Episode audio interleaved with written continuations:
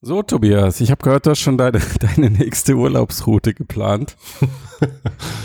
äh, Und da steht alles. Ich habe hab gehört, du willst unbedingt nach Italien reisen, ne? Nach Ich mach Italien. die Nach- auf jeden Na- nach Arcor. nach Accore. Arcor. Ey, Accore. Ja. Und von da Und äh, aus. f- dann geht's natürlich weiter nach Adorf, AR-Dorf. ja. Das, das muss schön sein dort, In- oder? Niedersachsen. Jo, so nah bei mir an der Heimat. Ja.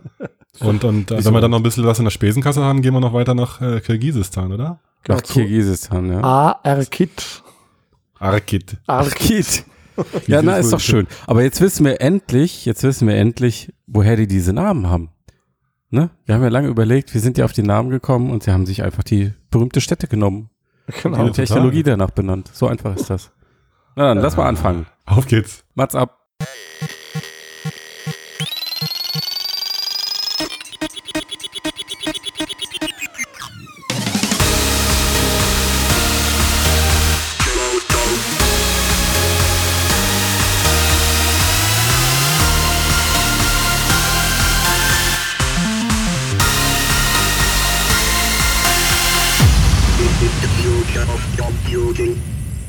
So, liebe Hörer, da sind wir wieder. Fotocast, Episode 83, dem Cast zu der Zukunft der Computer, Mixed Reality und allem, was damit zu tun hat. Und wir hatten es gerade Mats ab. Mats ab hier. Matze, erzähl doch mal, äh, du wolltest über die neuen... Ob ich Mats Display- absage, obwohl wir einen Podcast machen. Ach, ja, gut, das wäre jetzt zu kleinkariert. Ich wollte eigentlich du? eine Okay. geniale Überleitung machen zum ersten Thema, wo du über das neue Display sprechen könntest. Äh, aber hast es be dir, bevor, bevor, bevor wir das machen, lass uns doch den Sven noch begrüßen.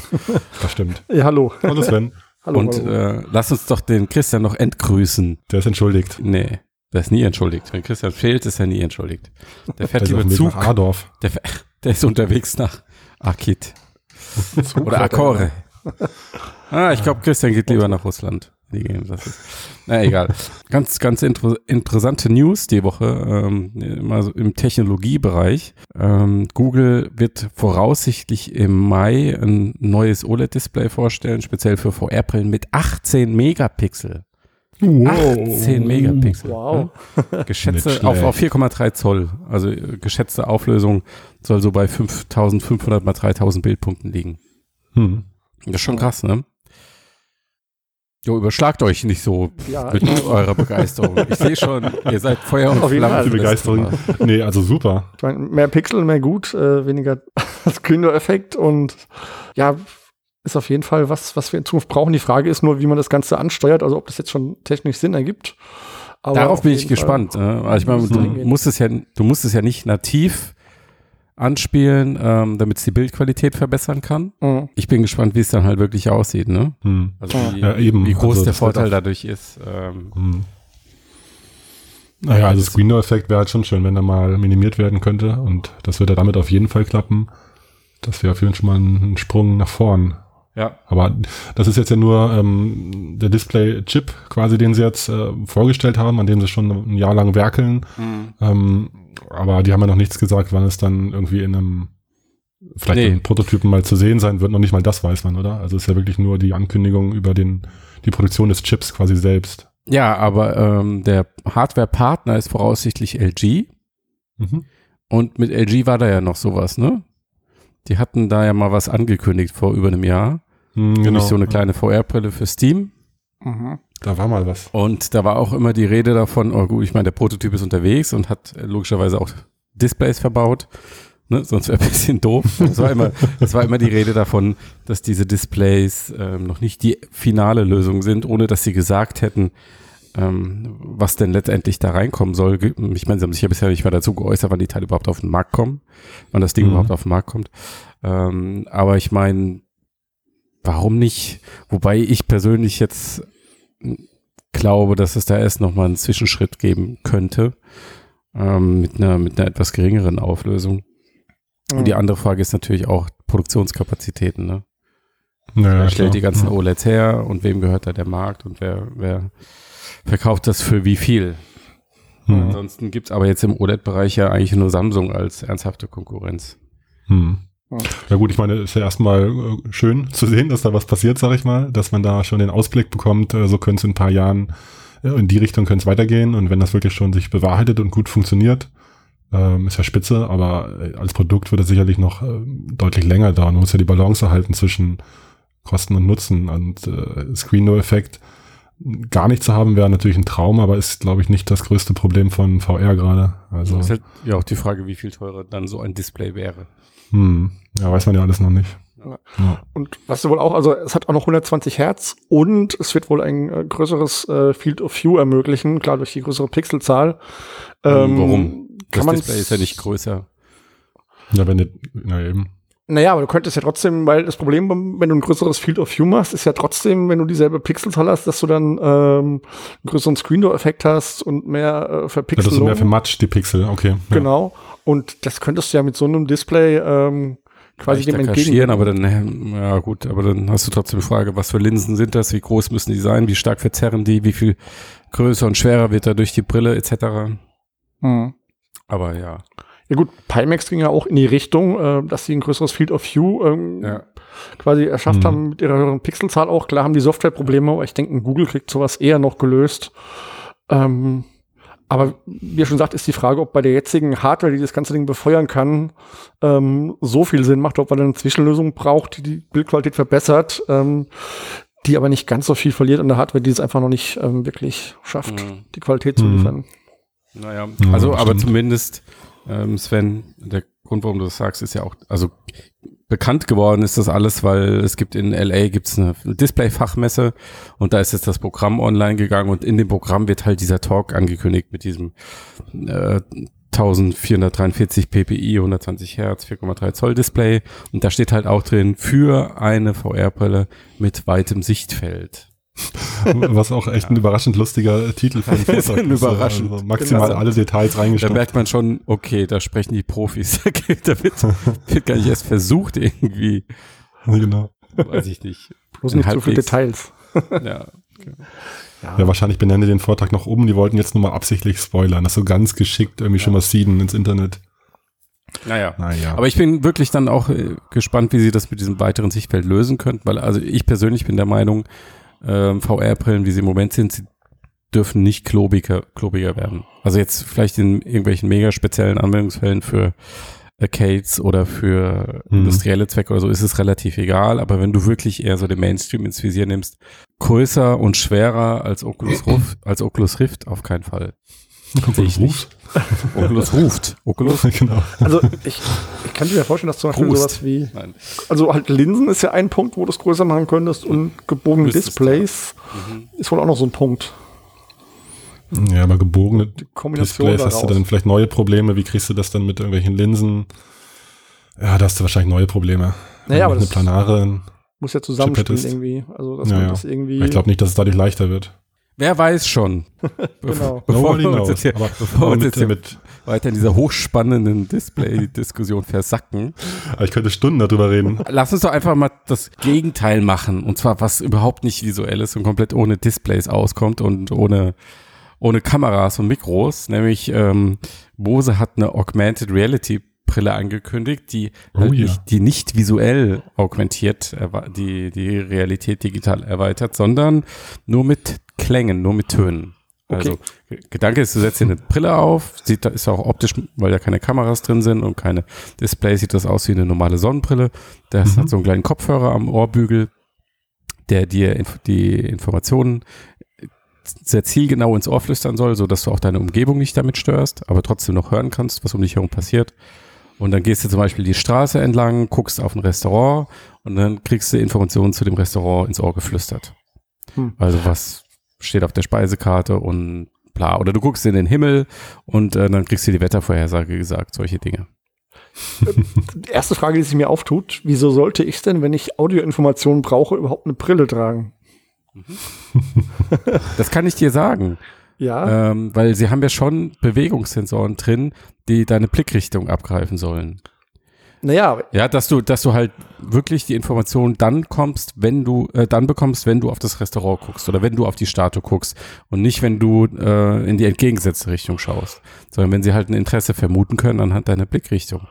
Und klar kannst du das auch mit dem Smartphone machen, theoretisch, Aber da musst du halt dein Smartphone vor dich hinstrecken und es in die richtige Richtung drehen. Und die Brille sitzt ja auf deinem Kopf und bewegt sich natürlich mit dir mit sozusagen. Von daher würde ich schon sagen, es erhöht potenziell den Nutzungskomfort. Okay. Also äh, habe mich auch gefragt, äh, klar, der Formfaktor ist dann ganz praktisch und gewohnt, sich so eine Brille aufzusetzen, aber im Grunde genommen würde ja auch äh, dann halt irgendwie so ein Knopf im Ohr reichen vielleicht, weißt du, so, also Wireless Kopfhörer oder so hätte ja denselben Effekt. Das kannst Mhm. ja auch ein Gyro einbauen und äh, du Ja. bist nicht gezwungen, eine Sonnenbrille zu tragen. Also Ja. eigentlich Keine Ahnung, wie viel. Platz sie brauchen dafür. Ja. Ja, ja, das weiß man halt nicht. Und wie, wenn die mehrere Sensoren drin haben, genau, wie die untergebracht werden müssen oder wie, aus, wie gerichtet die drin sitzen müssen. Aber das war so meine erste Reaktion. Warum, also ich finde es ja erstmal cool, so sich dem Thema Digitalisierung im Alltag und personalisierte Assistance und so weiter irgendwie auch anders zu nähern, nicht über visuelles. Aber eben, also wenn es ohne Brille ginge, wäre eigentlich noch ein bisschen spannender, wenn man es unterbringen könnte. Ja. Die, die Frage ist halt auch, wollen Sie das echt als Standalone-Produkt verkaufen oder ist das einfach nur ein äh, Proof of Concept, was dann im Zusammenhang mit einer, was weiß ich, äh, HoloLens oder Magic Leap auf kurz oder lang auf App-Basis rauskommt und dort einfach die Informationen anreichert? Naja, sie bauen zumindest jetzt erstmal eine Entwicklerversion, die dann im, im Sommer an Entwickler verkauft werden soll. Eine kommerzielle Version haben sie noch nicht angekündigt. Ähm, ich weiß, worauf du hinaus willst. Eigentlich das, was du an Daten und an Infrastruktur brauchst ähm, und letztlich auch an Sichtbarkeit im Markt. Das hätte Mhm. natürlich ein Hersteller wie Google oder Apple auf einem vollkommen anderen Niveau im Vergleich zu Bose. Ja, aber ich meine, Bose hat auch die Option, ähm, Datenquellen wie zum Beispiel Google Maps anzuzapfen. Aber Hm. ja, also pff, muss man mal sehen, wie das auf dem Markt ankommt. Aber ich, also wenn da wirklich ein Markt entstehen soll, ein richtiger, da muss schon ein großer mit, ein richtig großer mit aufspringen. Ich glaube nicht, dass äh, Bose das im Alleingang äh, gelingen wird. Mhm. Und wie gesagt, ich, Naja, das, das glaube ich auch. Ja, also es gibt ja auch, auch andere, jetzt wie zum Beispiel die, na, die von Vuzix, die, die Blade, die neue Brille. Ähm, die hat natürlich visuell auch Möglichkeiten, aber die hat ja zum Beispiel Alexa mit drin, so in einer neuen Version, dass man mit Alexa sprechen kann und da eben Software Partnership-mäßig was passiert ist so. Und sowas müsste ja Bose dann auch irgendwie hinkriegen, um dann mehr Daten vom Ja. User für den User anzuzapfen. Ich ja. glaube nicht, dass es also dass es langfristig ein Content-Problem bleiben muss, weil ähm, du brauchst ja eigentlich dann nur eine Stimme, die es vorliest und das, ich meine, Google hat ja mittlerweile schon Sprachsynthesen, die gut genug klingen, dass du sie nicht mehr unbedingt von einem Menschen unterscheiden kannst. Ähm, und die Informationen, die sind ja alle da. Das heißt, dann ist es letztendlich, letztlich eher eine Frage der Schnittstellen, ob sie die alle abziehen können. Sven, was ist los? So meinungslos heute. Doch, nee, ich, ähm, ja, dieses Bose-Produkt, wie gesagt, das mit der Brille, weil ich habe zum Beispiel den ganzen Tag meine, meine Bose Quiet Comfort Kopfhörer auf und da könnte man das ja auch locker reinbauen. Jetzt ist es Dieser Podcast so, ist übrigens nicht von Bose gesponsert. ja, ja, dass Leute Aber jetzt wäre vielleicht ein tragen. guter Zeitpunkt, Bose. Genau, meldet euch mal. Aber ja, also durchaus, ich meine, Sprachdialogsysteme sind die Zukunft und ich denke, das ist ein Markt, den, den Bose nicht ähm, Amazon und Google überlassen will. Und es ist halt so ein Schritt Mhm. dahin. Und wie gesagt, ich denke, dass es eher lizenzieren werden und dann in, in AR-Anbietern einfach anbieten, dass sie so ein Sprachdialogsystem haben. Das Einzige, was mich noch da ein bisschen davon abhält, dass das mit der Sprache wirklich so riesig wird, ist, dass Sprache halt relativ lange dauert. Also wenn jemand was ins Ohr erzählt, jetzt Restaurantbewertung oder sowas, und der liest dann Satz für Satz vor, dann dauert das ewig. Und wenn du dein eigenes Nutzungsverhalten gerade jetzt am Smartphone oder mobil prüfst, dann wirst du sehen, du überfliegst meistens. Hm. Du springst Ja, so von einem ja. Ankerpunkt zum anderen Ankerpunkt. Das, und, und das geht Ja, halt mit ich Audio auch nicht. die Jugend nicht, Das geht äh, wenn die gut. ihre Audio-Nachrichten sich schicken oder so, wenn man eine, eine Textnachricht, ich meine, klar, die sind halt Vielleicht faul, ist das schon nicht wieder mehr für tippen, die, die sind langsamer. Ja, ich, Die ich meine, es gibt ja sich auch, den Kram dann an. es gibt ja, Ja, schon genau. Situationen, wo man Audio-Guides nutzt. Also Ausstellungen, was auch immer. Städtetouren, also es gibt ja schon Ideen. Für eine Restaurantkarte finde ich es jetzt auch eher unbrauchbar, ehrlich gesagt. Ja, ja. Ja, klar, so Richtungsanweisungen oder konkret kurz eine Erinnerung hier, jetzt nach links oder jetzt Mittagessen um 12 dorthin. Ja. Sowas. Aber äh, klar, ich meine, Tourismus so das Beispiel, klar. Das, Genau, da funktioniert's halt. Also auch gerade so, so, wenn man so kontemplativ irgendwie im Museum steht und ein Bild anguckt, dann ist natürlich so ein Audio äh, Guide die erste Wahl. Da musst du nichts lesen, hast die Augen frei sozusagen. Und das, was auch noch ist, das hat halt das typische AR-VR-Problem, eigentlich das gleiche. Ähm, dass es nicht von Haus aus social ist. Also wenn du es, wenn du jetzt mit Leuten unterwegs wärst, würde der eine was hören, was die anderen nicht hören. Und dann müsstest der Mhm. eine irgendwie weiter erzählen. Mhm. Das ist schon Ja, wieder stimmt. komisch Und wann, irgendwie. genau, und Das- wann erzählt ja. das weiter? Da muss er jetzt wieder auf Pause drücken, geht vielleicht nicht oder irgendwie am, am Brillenrahmen klicken, aber ja, es ist, finde ich auch noch schwierig so. Also die Beispiel Grundidee gut, das zu Smartphone erforschen, sich, aber das kannst ja jemand anderem in die Hand drücken jetzt, wenn du da ein Mhm. Bild drauf hast oder sowas. Das ist halt auch eigentlich erstmal so ein individuelles äh, Medium, aber du kannst es einfacher teilen. hm, ja, das das geht stimmt. mit diesen Brillengeschichten halt nicht so gut. Mhm. Was übrigens gerade Tobi meinte, von wegen Termine und so, ähm, ich habe jetzt schon mal einen Bose-Kopfhörer und zwar durch den Google Assistant, den kann man koppeln und dann liest er einem Mails vor und Nachrichten. Wie, du und nutzt das von Google? gibt einem Termine und so. Was ist los mit dir, Sven? Ich bin, läuft das überhaupt auf dem Apple-Gerät? Auf dem, ja, ja, klar. und Ja, das so hat, klar ist das nicht. das hat Bose schon voll integriert, den Google Assistant. Also es ist lustig, dass sie da schon die, quasi die direkte Konkurrenz äh, bei sich schon integriert haben in den Kopfhörern jetzt nochmal ein eigenes Ich glaube nicht, dass die das als Konkurrenz sehen. Ich glaube, die sehen das als, die sehen das eher als, als den Inhaltelieferant, glaube ich. Und sie stellen eher so die Infrastruktur. Ja, aber wie gesagt, das macht Google mehr oder weniger schon selbst, weil der Assistant schickt halt im Moment die Sprachsignale. Also Ja. ist ja doch dasselbe Gebiet. Nee, ich meine, Ja, äh, stimmt. nicht Infrastruktur war nicht das richtige Wort, eher so, also die, die Hardware und eine Entwicklungsumgebung dafür. Mhm. Ja, ist die Frage, ne, ob das äh, nicht vielleicht, äh, wenn das nächste Pixel-Phone kommt mit äh, Kopfhörern mit Gyro drin oder so, keine Ahnung, vielleicht braucht es dann solche Special Devices auch gar nicht mehr, weil das eh alles dann von Hause aus von Google oder Apple schon kommt, so dieses Thema Audio, AR. Aber s- sag, sag mal, seid ihr Brillenträger? Ja, ich nicht, ne. Ich auch nicht, ne? Sven auch nicht, ich auch nicht, äh, keiner von uns. ähm, ich würde, also der Mehrwert müsste schon gigantisch sein, damit ich mir dafür einfach so eine Brille aufsetze. Hm. Und was mir zu den Google-Kopfhörern einfällt, diese neuen, die sie mal gezeigt haben auf der I.O., das ist doch eh so ein Babelfisch-Ding. Sprich, der se- übersetzt doch in Realtime Sprache, wenn ich es richtig weiß. Erinnert euch da noch dran? Hm, ja, ja, schon, ja. Genau. Diese Pots, ja. Mhm. Diese Pots. Und das Die ist ja genau sowas. nicht so gut funktionieren, wie sie beworben wurden. Riesige News. Das mag sein, okay, aber ähm, trotzdem ist ja Google schon dabei, so eine Technologie umzusetzen. Im Moment Ja, halt für Sprachübersetzung, aber ich denke, da wird noch viel mehr kommen. Also im fremden Land ist es natürlich krass. Das stimmt. Wobei Mhm. jetzt dieses Bose-Ding hat natürlich auch nicht die Präzision, um jetzt zu sagen, du guckst ein, ein, ein Schild an und das wird dir dann übersetzt. Also das wäre zum Beispiel, wenn du jetzt im asiatischen Raum unterwegs wärst, irgendwie eine totale Killer-App, wo du halt die Schriftzeichen nicht mal ansatzweise erraten kannst oder einen Straßennamen oder sowas. Mhm. Ähm, aber dafür brauchst du dann halt wieder eine Technologie, die viel, viel fortschrittlicher ist als das, was jetzt in dieser Sonnenbrille passiert, was ja eigentlich nichts anderes ist als ja, ein Smartphone auf der Nase. Mhm. Naja, weniger eben noch eigentlich. Ja. Na gut, ist ja mit dem Smartphone verbunden, aber die, die Brille ist ja nicht autark, ne? Du musst die schon mit dem Mhm. Smartphone. Ja. Hat, Ja, man nicht, hat man nicht gesagt am Anfang. Ich hoffe, ihr habt das jetzt nicht die ganze Zeit gedacht, dann müssen wir nochmal neu aufnehmen.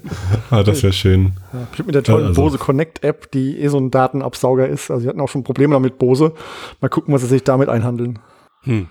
Weil die haben mal mitgetrackt, was für eine Musik man hört und haben dafür schon auf die Finger bekommen, wenn sie jetzt noch mittracken, wo du gerade rumläufst.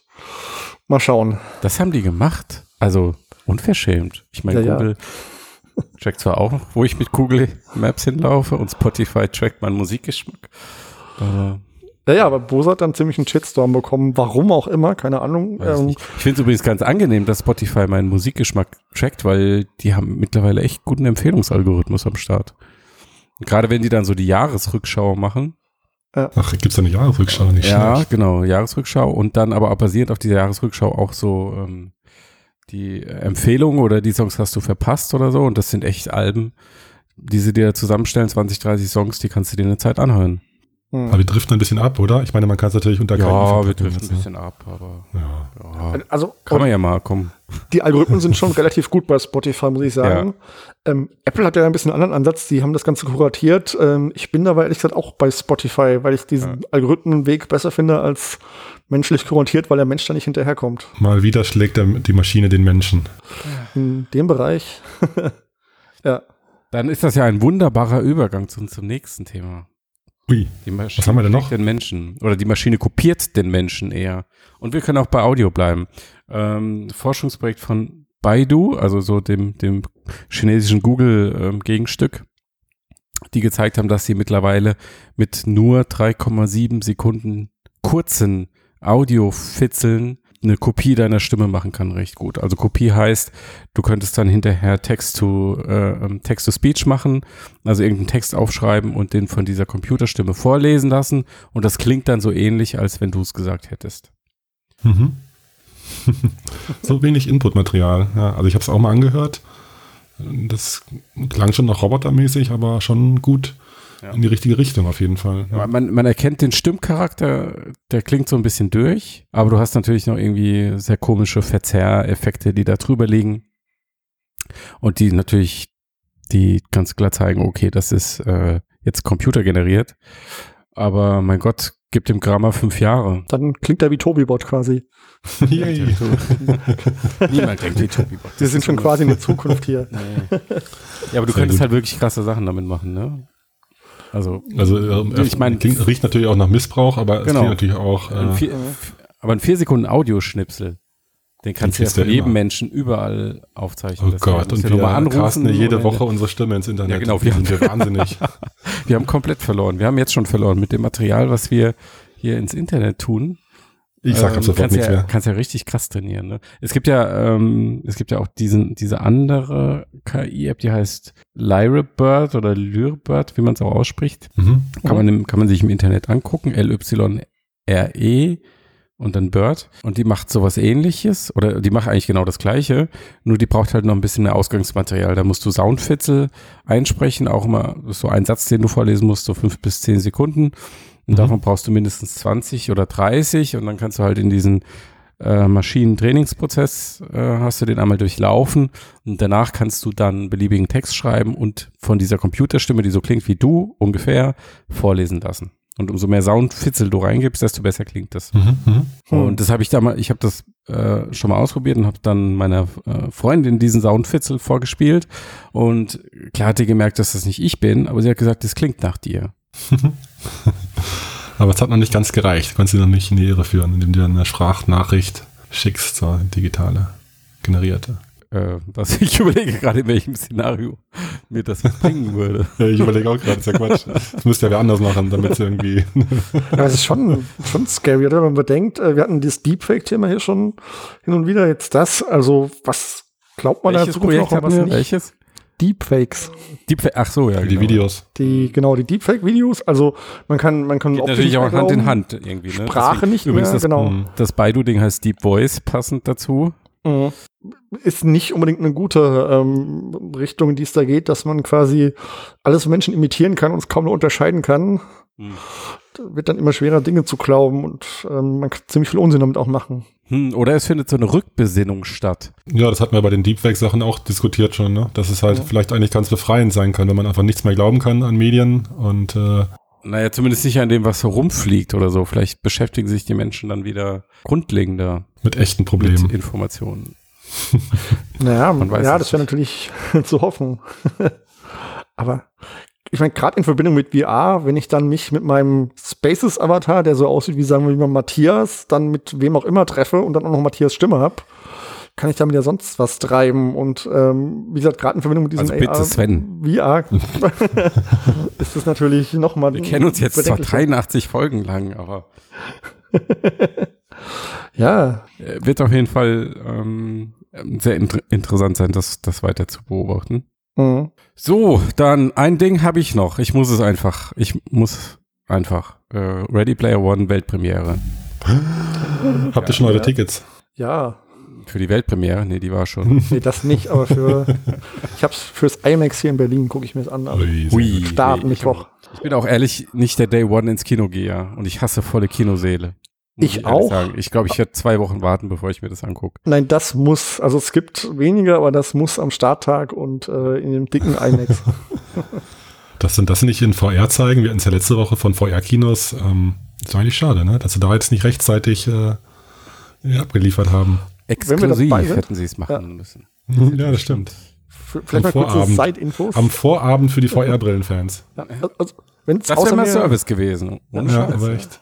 Wenn es außerdem einen zweiten Viveport-User in Deutschland gibt, ähm, du kriegst da Apps für ähm, Ready Player One, verschiedene. Und wer schnell genug war und The Wave, run The Wave runtergeladen hat, bekommt auch einen, ich glaube, die, diesen Nachtclub aus dem Buch, kann er sich in The Wave ebenfalls angucken, wo der Hauptdarsteller auch irgendwie auflegt aus dem Film.